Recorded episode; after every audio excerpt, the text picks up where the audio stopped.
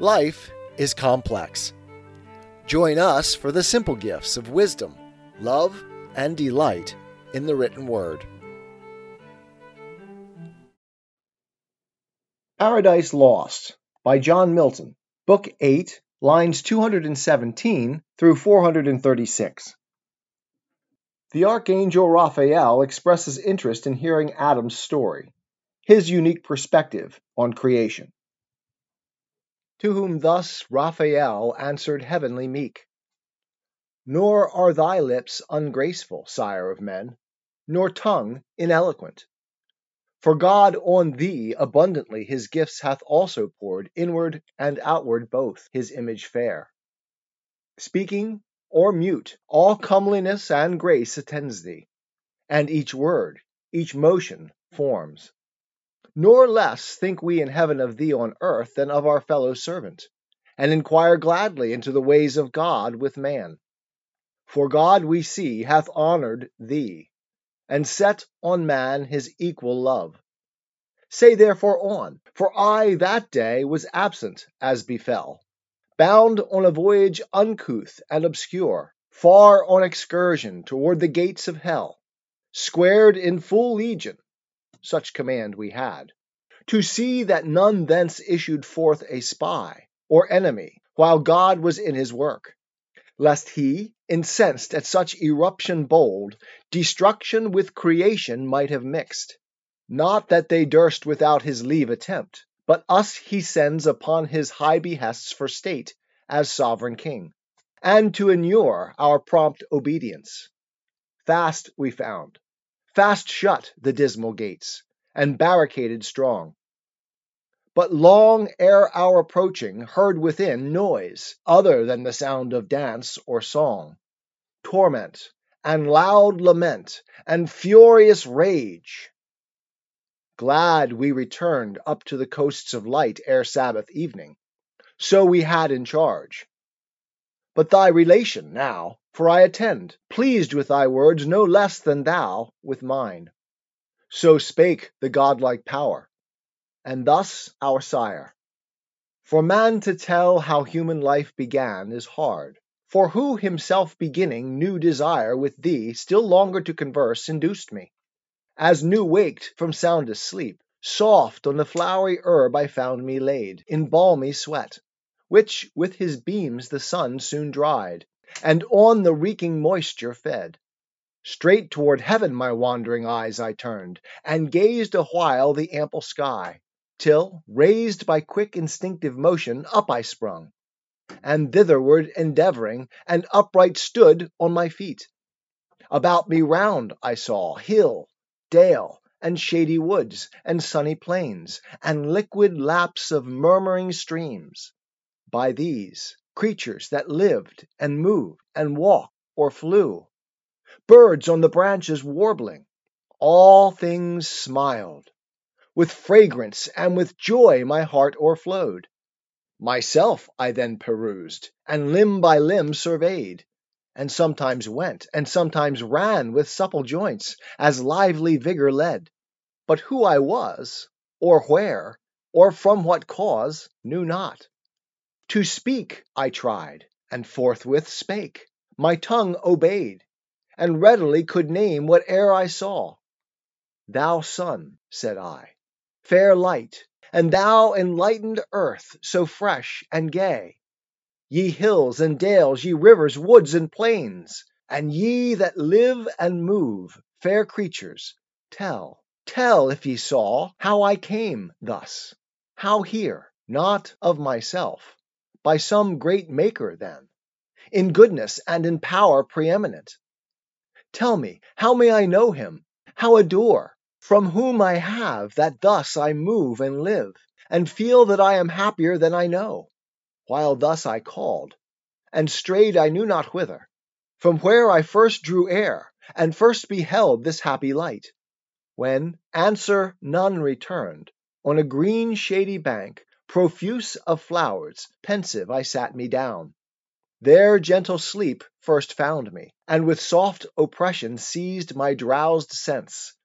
Untroubled, though I thought I then was passing to my former state insensible, and forthwith to dissolve, when suddenly stood at my head a dream, whose inward apparition gently moved my fancy to believe I yet had being, and lived. One came, methought, of shape divine, and said, Thy mansion wants thee, Adam. Rise, first man, of men innumerable ordained, first father called by thee. I come thy guide to the garden of bliss, thy seat prepared. So saying, by the hand he took me raised, and over fields and waters, as in air smooth sliding without step, last led me up a woody mountain, whose high top was plain, a circuit wide, enclosed with goodliest trees, planted with walks and bowers, that what I saw of earth before scarce pleasant seemed each tree, loaden with fairest fruit that hung to the eye tempting, stirred in me sudden appetite to pluck and eat. Whereat I waked, and found before mine eyes all real, as the dream had lively shadowed. Here had new begun my wandering, had not he, who was my guide up hither, from among the trees appeared, presence divine. Rejoicing, but with awe in adoration at his feet I fell submiss. He reared me, and, whom thou soughtest, I am, said mildly, author of all this thou seest above, or round about thee, or beneath.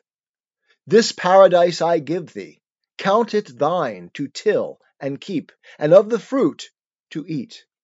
Of every tree that in the garden grows, eat freely with glad heart Fear here no dearth, but of the tree whose operation brings knowledge of good and ill, which I have set, the pledge of thy obedience and thy faith. Amid the garden by the tree of life, remember what I warn thee, shun to taste, and shun the bitter consequence. For know, the day thou eatest thereof, my sole command transgressed, inevitably thou shalt die. From that day mortal, and this happy state shalt lose, expelled from hence into a world of woe and sorrow. Sternly he pronounced the rigid interdiction, which resounds yet dreadful in mine ear, though in my choice not to incur. But soon his clear aspect returned, and gracious purpose thus renewed. Not only these fair bounds, but all the earth to thee and to thy race I give as lords possess it. And all things that therein live, or live in sea or air, beast, fish, and fowl, in sign whereof each bird and beast behold after their kinds. I bring them to receive from thee their names, and pay thee fealty with low subjection. Understand the same of fish within their watery residence, not hither summoned, since they cannot change their element to draw the thinner air. As thus he spake, each bird and beast behold approaching two and two, these cowering low with blandishment, each bird stooped on his wing. I named them as they passed, and understood their nature. With such knowledge God endued my sudden apprehension. But in these I found not what methought I wanted still, and to the heavenly vision thus presumed. Oh, by what name, for thou above all these, above mankind, or aught than mankind higher, surpassest far my naming, how may I adore thee, author of this universe, and all this good to man? for whose well being so amply, and with hands so liberal, thou hast provided all things. But with me I see not who partakes. In solitude what happiness? Who can enjoy alone? Or, all enjoying, what contentment find? Thus I presumptuous, and the vision bright, as with a smile more brightened, thus replied. What callest thou solitude? Is not the earth with various living creatures, and the air replenished, and all these at thy command to come and play before thee? Knowest thou not their language and their ways? They also know, and reason not contemptibly. With these find pastime, and bear rule. Thy realm is large.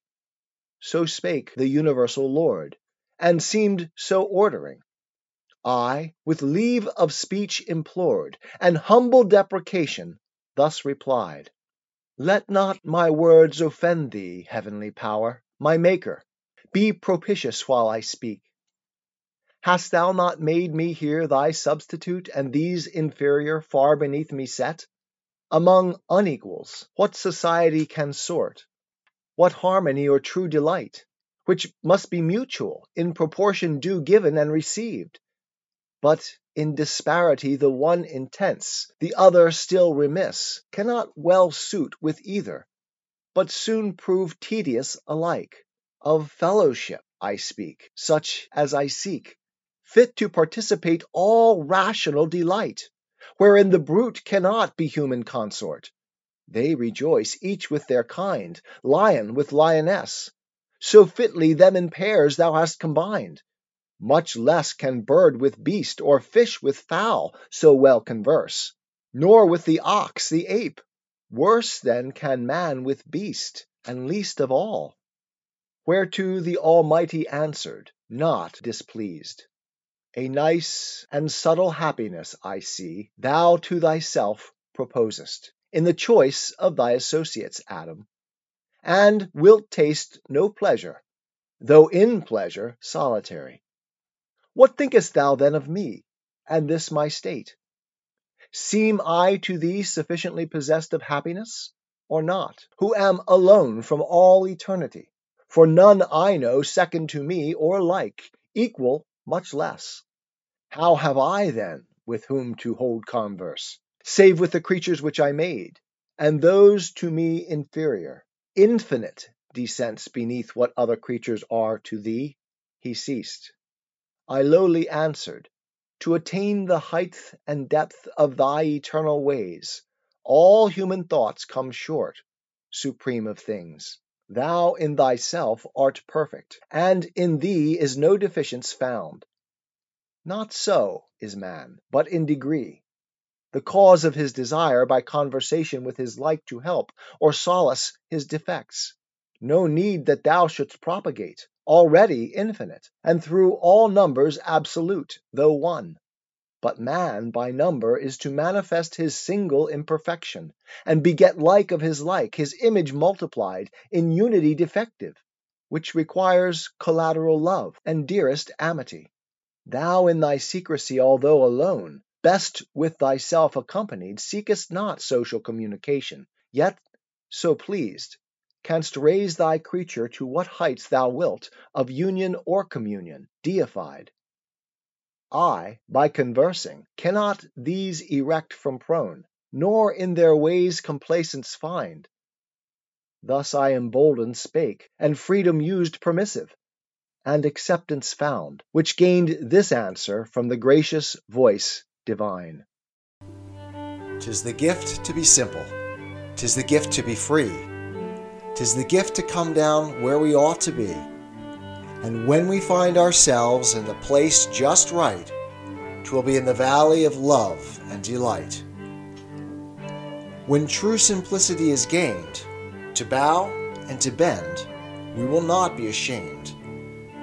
To turn, turn will be our delight, till by turning, turning, we come round right.